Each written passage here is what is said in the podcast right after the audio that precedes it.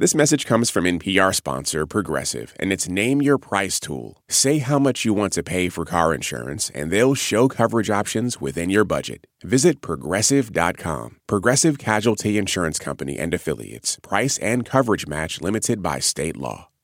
You're listening to Life Kit from NPR. Hey, everybody. I'm Marielle Segarra. And with me is Beck Harlan, the visuals editor for Life Kit. Hey, Marielle. Hey. So, I have something I want to play for you. This is dinner time at my house with my two and a half year old toddler, Gus. Sweet potatoes. A sweet potato. I'm going to put one on your plate, okay? No, no. What else have you had for dinner, Gus?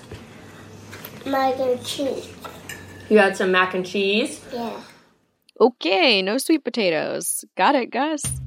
Yeah, I think pretty much anybody who's tried to feed a little kid would be able to relate to that. Yeah, I mean, I kind of can't blame him, to be honest, but I'm assuming you'd like him to eat some of both. Of course. um, nothing against mac and cheese, but the reality is that he probably hasn't ingested a vegetable, at least in my presence, in at least a year. What, a year? I know. Thankfully, it's actually really common for kids to go for mac and cheese or cracker or even fruit before they go for a veggie. I actually talked with a clinical pediatric dietitian about this. Kids don't become vegetable eaters overnight. um, when we're babies, we're, we're really used to just a few flavor profiles. And then when we start eating vegetables, it's just such a different flavor profile that it takes time to get used to it. That was Kelsey Lloyd. She's at Children's National Hospital in Washington, D.C. And she's basically saying that babies are pretty used to the flavors of formula and breast milk, which are really sweet. And so the transition to eating something like vegetables, that takes some getting used to. Oh, yeah. I mean, veggies can be bitter, they can be kind of earthy, they can be tangy. Totally. And it turns out that being wary of new foods is actually part of a child's normal development. Juliana Cohen does research on kids and nutrition, and she teaches at Harvard. It's really common for very little kids to have neophobia, which is really this kind of fear of trying new foods. Um, and this really peaks when kids are toddlers, which probably won't come as a surprise to most parents that have experienced this themselves. Okay, so Gus rejecting the sweet potato is actually super normal and developmentally appropriate. That's good. Yes, it is good. And the even better news is that kids often become more open to different foods as they get older. After about 24 months, it starts to get substantially easier and it keeps getting easier over time. So to remember a food that maybe your toddler refused, um, to try again when your child is four, to try again when your child is six. But it does get easier over time. But all that said, even knowing that it's going to change, I still have to deal with the reality right now. And the recommendation from the USDA is for kids between two and four years old to eat one to two cups of veggies a day. Ooh, that's a lot. I know. This varies, of course, depending on their age and weight, but like, wow, that feels completely unattainable to me. How much does that matter that kids eat that recommended amount? That was one of my questions, too. I mean, Gus seems healthy. He's got lots of energy. He's growing. He's got glowing skin. um, so, you know, sometimes I wonder if I'm making a big deal out of nothing. But there is research that shows that, not surprisingly, eating veggies is important. Vitamins and minerals found in vegetables support healthy growth and kids developing brains. So, eating things like fruits and vegetables are so important for children, both short term for their health and growth, both physically and mentally, um, but also thinking about those long term habits because importantly, this is a time where we can be exposing our children so that they can learn to really like and enjoy these foods so that they can eat it throughout their lifetime. Okay, it sounds like it matters a lot. It does. And I would say early introduction is important, but it's not the end all be all if kids aren't eating a vegetable. The world's not going to fall apart. So, if you want to nudge your kid to eat more vegetables, this episode, we've got some research backed strategies that can help encourage young children to become more open to them, including how broccoli trees and x ray vision carrots can help.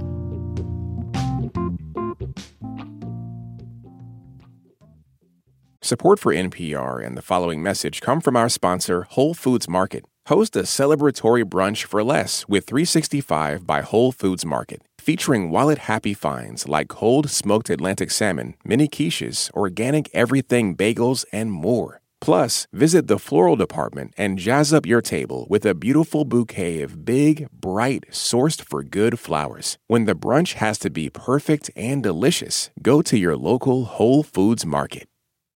This message comes from NPR sponsor Capella University. Sometimes it takes a different approach to unlock your true potential. Capella University's game changing FlexPath learning format is designed to help you learn relevant skills at your own pace, so you can earn your degree on your terms and apply what you learn right away. Imagine your future differently at capella.edu. This message is brought to you by Wondery. In the climate ravaged year of 2072, the city of Pura protects residents from global catastrophes, but a dark secret threatens Pura's very existence. Binge all episodes of The Last City ad-free right now on Wondery Plus. All right, Beck. So the world is not going to fall apart if your kid isn't eating vegetables, but it would be really good for them to eat some. I feel like this could really stress you out as a parent. Absolutely. This is pretty stressful for a lot of people. And if your kid is keeping up with their growth charts, if their pediatrician is happy with their development, try not to stress. There are a lot of other foods that go into a well rounded diet. We're not trying to only worship at the altar of Brussels sprouts here. And I'm honestly saying this for myself too.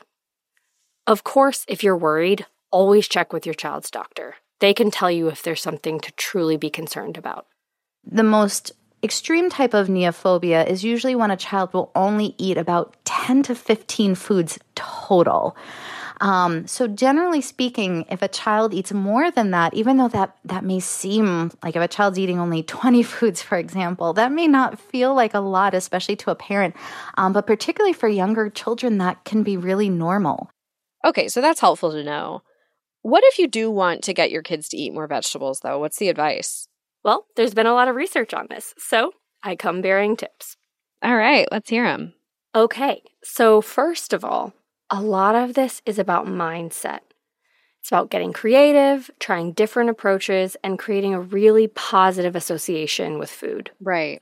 One big tip I learned is do not give up.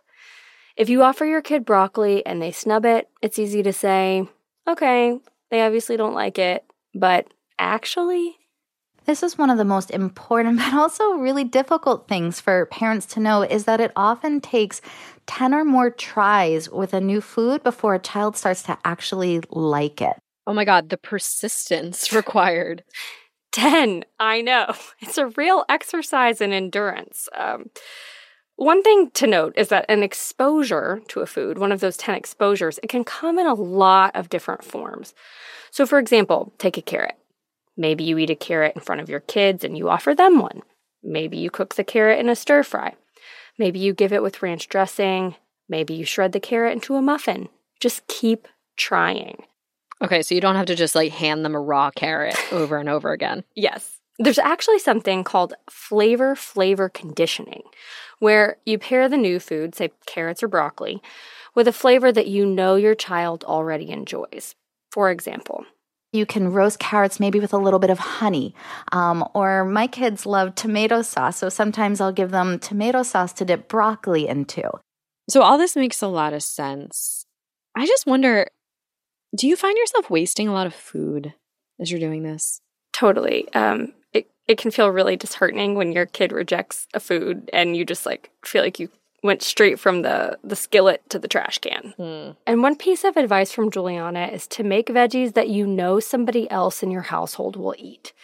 So if it gets rejected, there's someone else to enjoy it. Right. Also, make frozen veggies your friend. They're just as nutritious as fresh and they last a lot longer. So that way, if you cook a few frozen peas and they end up being thrown across the kitchen instead of eaten, you can save the rest of the bag for later. I feel like another approach is just, you know, scraping the half eaten broccoli off of Gus's plate and onto yours. Mm-hmm. It'll feel right at home there with all the discarded sandwich crusts. um, another idea from Kelsey is for families to have a kind of special communal plate. And every night if, you know, family's eating dinner together, you have the plate on the table and you put the vegetable on there. So it's kind of low stakes in that it's not on your child's plate. They really only will kind of reach for it if they're curious. So, this is also getting at the concept of modeling. Little kids are like sponges and they see everything. So, show them that veggies are good by eating them yourself. So, it's really important that they're saying things out loud, like saying, Mmm, this is really good, or smiling, things like that. Children can pick up on, on cues. Juliana says to talk about what the food tastes like, like, oh, this is sweet and a little crunchy, or what do you think it tastes like? That kind of thing. Okay. So being really positive about the food helps. What happens when you're not around your kid when they're eating, you know, and you can't have that conversation with them? So modeling doesn't just have to come from caregivers. For example, if your kid's eating a school lunch and they see their friend eat something off the tray that they themselves might normally reject, like a green bean, that can also have an influence on them. Okay, so in this case, peer pressure is good. What else? Um, okay, so do you ever get to a friend's house for dinner and you're super hungry, and when you see that they have some snacks out before the meal, you're like, yes, and you just go to town? Indeed, I have. I might be known as that friend. In it's fact, a good, it's a good friend. That friend makes everybody else feel like they can do it too. Um, and you can sort of use that pre-dinner super hungry situation to your advantage with your kids. So try giving them some fruits and veggies as a little appetizer before a meal. There's some evidence to back this up. There's some really interesting research that um, has actually been looking at schools, for example, where they'll offer kids while they're waiting on the lunch line, and they'll provide kids with like little cups of fruits or vegetables, things like that, while they're waiting online. And in fact, it shows that, not surprisingly, kids end up eating more fruits and vegetables when it's offered that way. Okay, so get them when they're hungry. Got it something else to try. And this takes a little extra time, I know, but involve kids in the selection and preparation of foods. Involving kids in prep can actually increase the likelihood of them trying a food. Maybe you go to the grocery store together and you pick out a new vegetable together um, and then figure out how to make it. You can also try asking for their input when you're tweaking a recipe. Something like, hey, do you think we should add more of this or that or whatever next time? You know, find age appropriate ways to bring them into the process. Another tip Juliana says there's some research behind giving food fun names. For example, calling carrots X ray vision carrots. You know, there's always that don't play with your food. But in fact, you know, when I give them dinner, like I'll often, I'll design it into like funny shapes for them. I'll make like a little, um, you know, dinosaur out of, you know, vegetables or something like that. And you know, the broccoli or the trees. I just have to ask X-ray vision carrots. Is that because carrots are good for your eyes? They like have vitamin A in them, which I think is, is supposed to be good for vision. So yeah, but I love that that branding. Right. I called cucumbers X-ray vision cucumbers last night at dinner because I like couldn't think of another name. Um, I don't know if they have vitamin. What do they know? They get like fine. That's fine. I'm sure they have something in them that's good. Yeah. Okay, so back. I feel like it used to be a thing to say you know, if you eat your veggies, then you can have dessert. Is that, are people still doing that? Is that outdated? Yeah, so this is a very popular technique, but it's not actually recommended because what we want to avoid is making broccoli or any vegetable something that your child has to get through to get to the quote unquote good food, like ice cream. You know, kind of creating that reward system in the long run can be a little detrimental in terms of how we view food and what it means to eat a vegetable or what it means to have a dessert. And really, we want to just create like a no pressure situation where kids are consistently offered different vegetables, but it's not a matter of you have to do this or making it seem so stern. Oftentimes, that can create a negative association with different vegetables. Okay, so if we're not giving kids food rewards, what else can you do? So, Juliana said it's okay to use a small non food item like a sticker, um, sort of as like a marker of this exciting moment, like, hey, you tried a new food. She also said that she's a big fan of what she calls a thank you bite, which is basically asking your kid to take one small taste of something to show appreciation for the person who made the food. Yeah, that also teaches them gratitude, which I feel like is always good. Definitely. But it's not recommended that you force this. And it's also not recommended, both Kelsey and Juliana said, to force your kid to finish their food before they can get up from the table. Because what we really want to do is teach kids how to listen to their bodies, how to know when they're full, and how to trust those signals. So if your kid says they're not hungry, they don't finish their dinner, and then an hour later they come to you wanting a snack, what you can do is you can offer them those same choices from dinner so that you're not rewarding them for skipping a meal or encouraging them to do that. There's so many positive and actionable tips here. I just wonder like what do you do if you try these things and they still don't work? What if?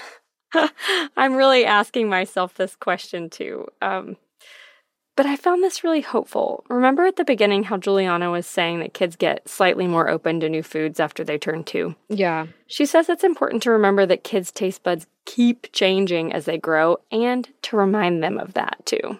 So one thing that I even, you know, have said to my own son is to say, well, you know, I know your 7-year-old taste buds didn't like that food, but you're 8 now. You have different 8-year-old taste buds that might like these new foods. So it's really important for parents to remember that children's taste can change over time. And even for a dietitian like Kelsey, it took her some time to like veggies.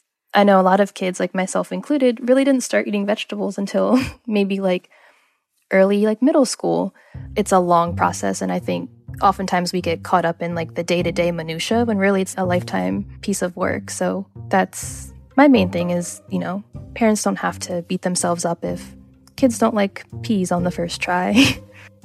I still don't like peas i'm gonna be honest. So has this reporting changed dinner time with gus?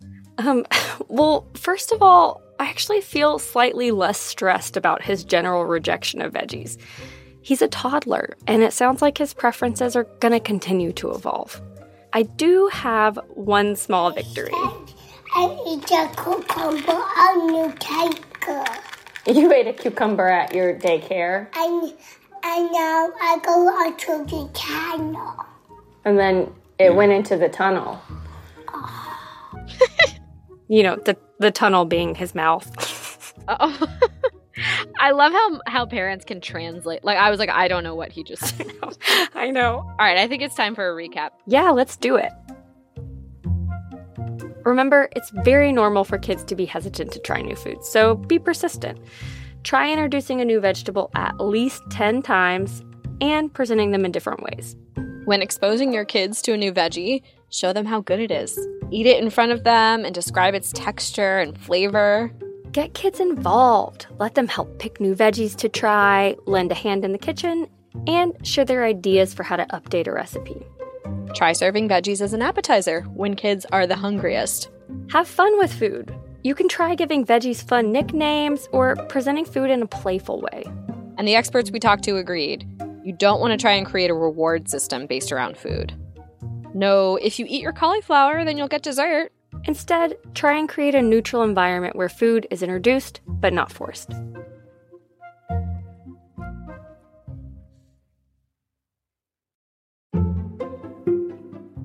For more Life Kit, check out our other episodes. We have one on how to carve out special time with your kids and another on how to read more. You can find those at npr.org/lifekit. And if you love Life Kit and want more, subscribe to our newsletter at npr.org/lifekitnewsletter.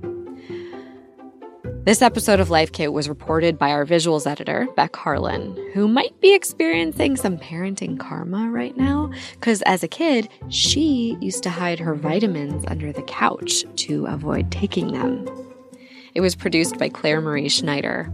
Our digital editor is Malika Gharib. Megan Kane is the supervising editor and also hated sweet potatoes as a kid.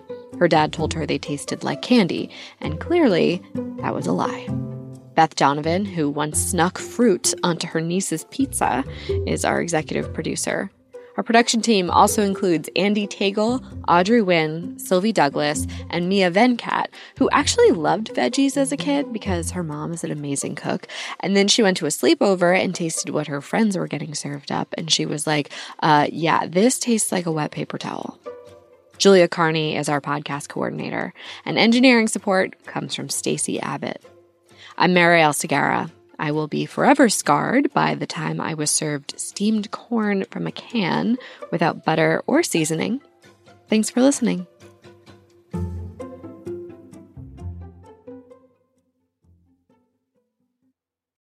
This message comes from NPR sponsor Stearns and Foster. Every Stearns and Foster mattress is handcrafted for irresistible comfort with indulgent memory foam and ultra-conforming IntelliCoils for your most comfortable sleep. Learn more at stearnsandfoster.com.